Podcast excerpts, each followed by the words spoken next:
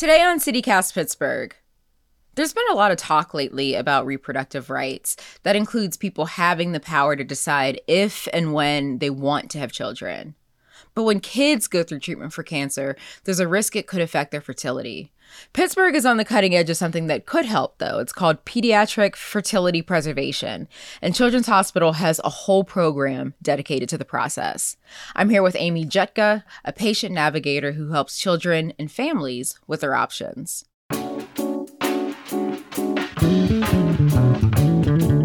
It's Thursday, July 14th. I'm Morgan Moody, and this is CityCast Pittsburgh.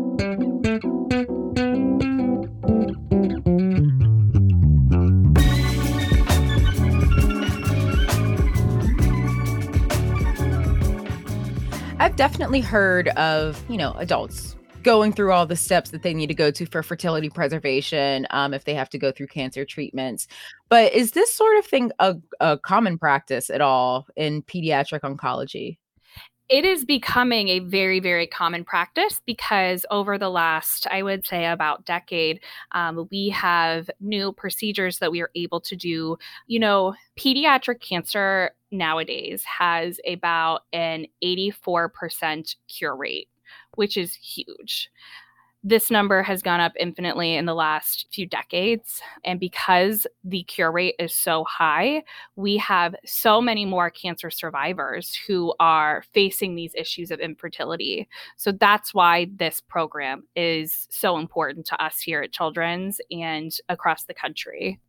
And how do you even begin to approach this kind of conversation with parents because i feel like it's already such a heavy topic their child going through treatments for cancer Gosh, yeah, Morgan, that's a great question. And you're right. This is probably the trickiest, most intense time to have these conversations because parents are getting the worst news of their lives that their children have some type of cancer that has the potential to render them infertile or put them at a higher risk of infertility. You know, these conversations often happen in multiple conversations. Um, mm. And depending if they're coming in inpatient or outpatient and being diagnosed, the team who is with them giving them their diagnosis will let them digest that information. And when they feel the time is right they'll bring up fertility preservation and ask if the family is you know prepared to have our team come and talk to them. I've been turned away and then asked to come back. And you know i've certainly done that and still had wonderful conversations with parents um, when they were ready. I've also you know gone for consults and parents are ready to hear that information now.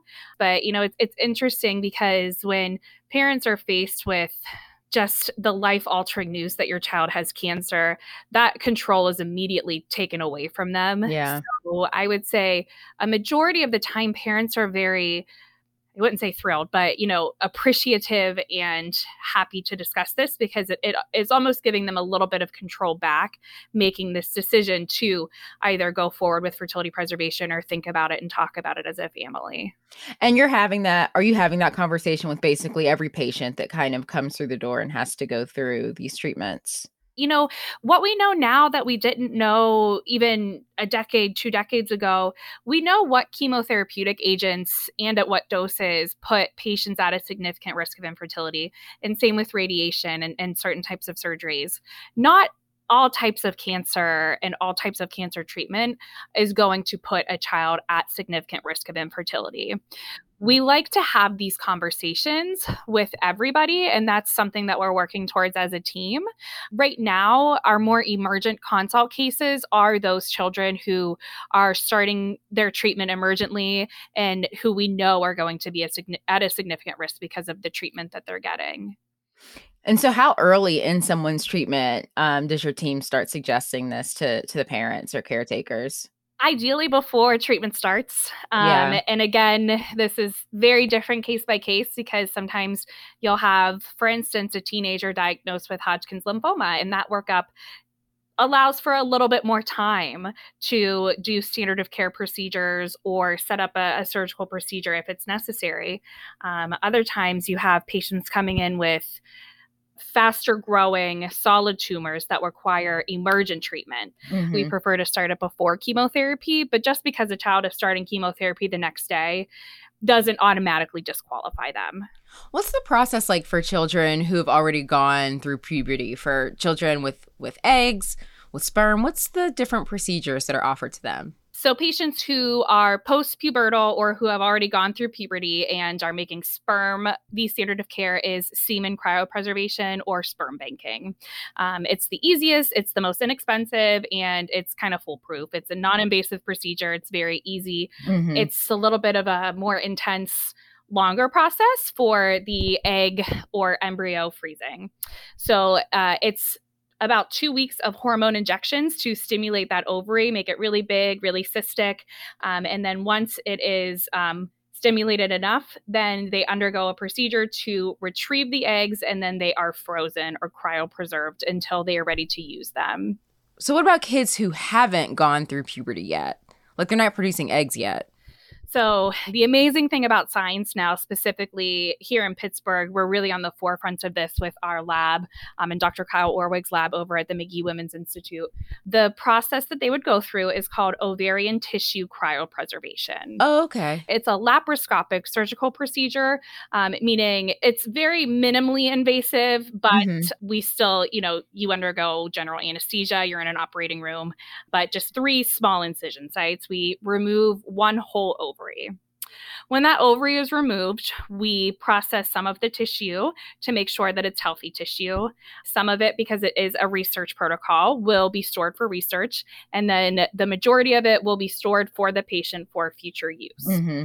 So, what we do when the patient is old enough and ready to have children, we can actually re implant that tissue into their belly where the ovary once was that will actually re-stimulate hormone production. And we have had over 130 live births worldwide um, from this procedure.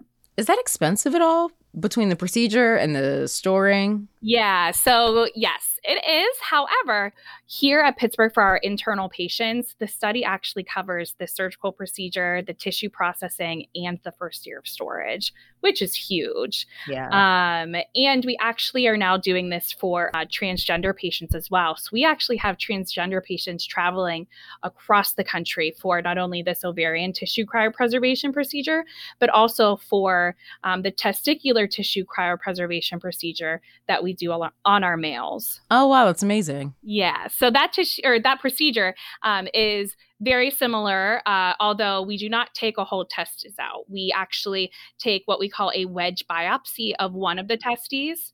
Now, the only caveat with the testicular tissue cryopreservation, we do not have any human live births yet.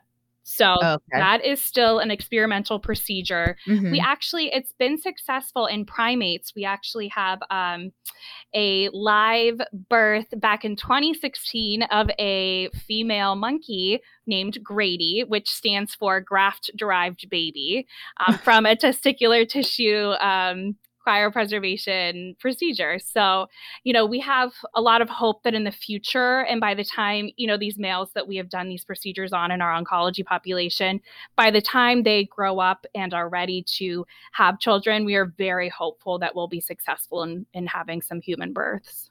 Yeah, wow. I mean, I I guess I don't know, on the more psychological aspect of it, how do you have these conversations with kids? Like, how do the kids feel about having to go through this?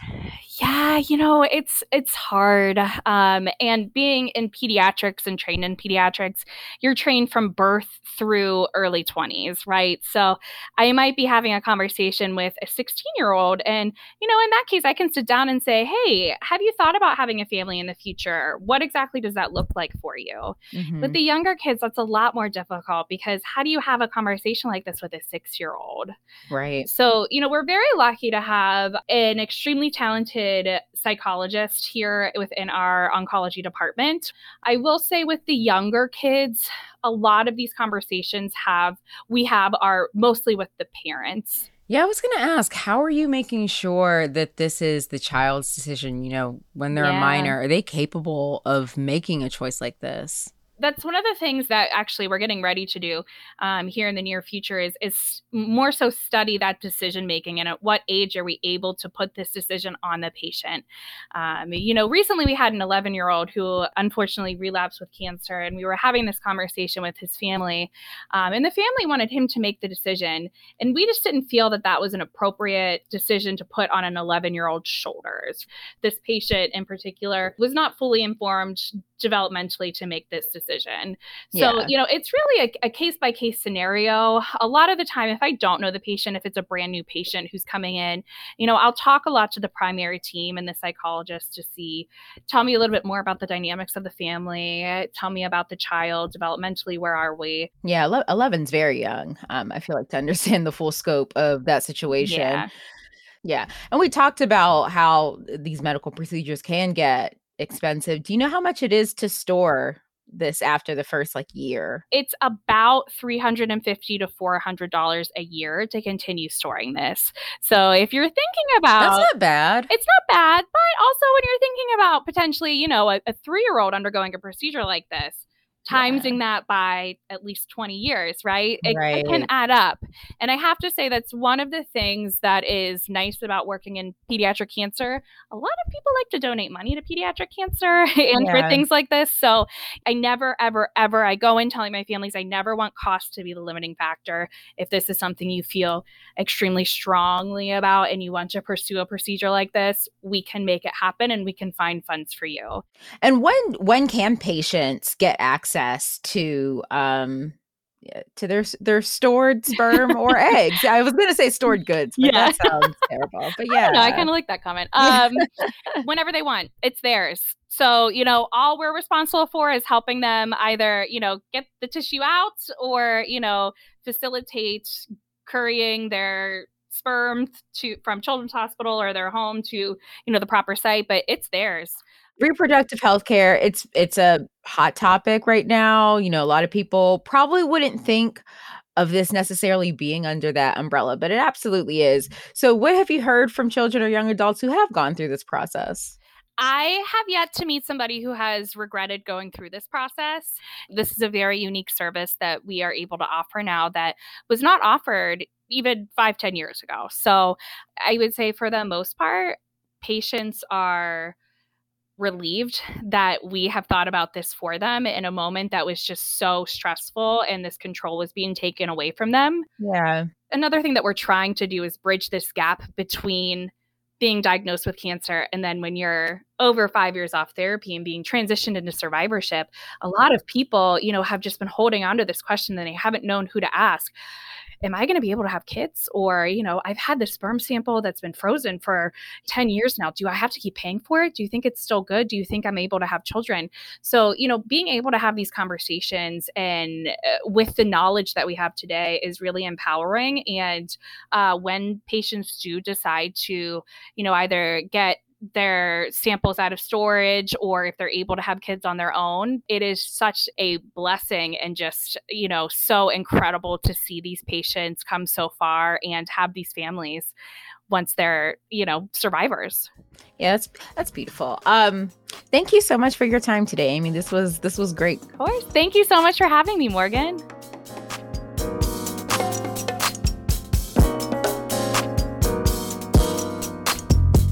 news before you go, and we're keeping it on theme. There's been a big surge in out of state patients looking for abortion care here in Pittsburgh now that Roe v. Wade is over, and that's led to longer wait times for appointments. A staff member at Planned Parenthood of Western Pennsylvania told WESA that wait times have doubled from two weeks to four. An Allegheny Reproductive Health Center has seen triple the usual number of clients. They're also hiring if you know anyone interested in that work. Meanwhile, some state leaders say they want to protect people from out of state from prosecution by their home states. Governor Tom Wolf signed an executive order on Tuesday ensuring that access. He says he'll refuse requests from other states to arrest or detain abortion seekers and anyone who provides or assists with their procedures. And local state representative Emily Kinkead is working on similar legislation. She's co sponsoring a bill that would ban law enforcement from cooperating with out of state investigations into abortion patients. City Councilor Bobby Wilson introduced something similar earlier this month that would protect providers inside the city.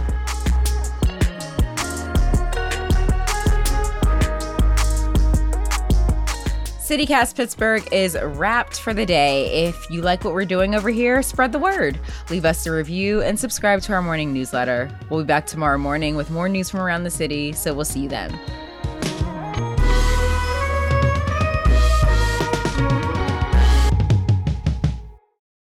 Ugh, I saw a huge rat yesterday and I was like, that rat must be sick because it was the daytime and it was out. Does that mean it has rabies or that's just that's just raccoons?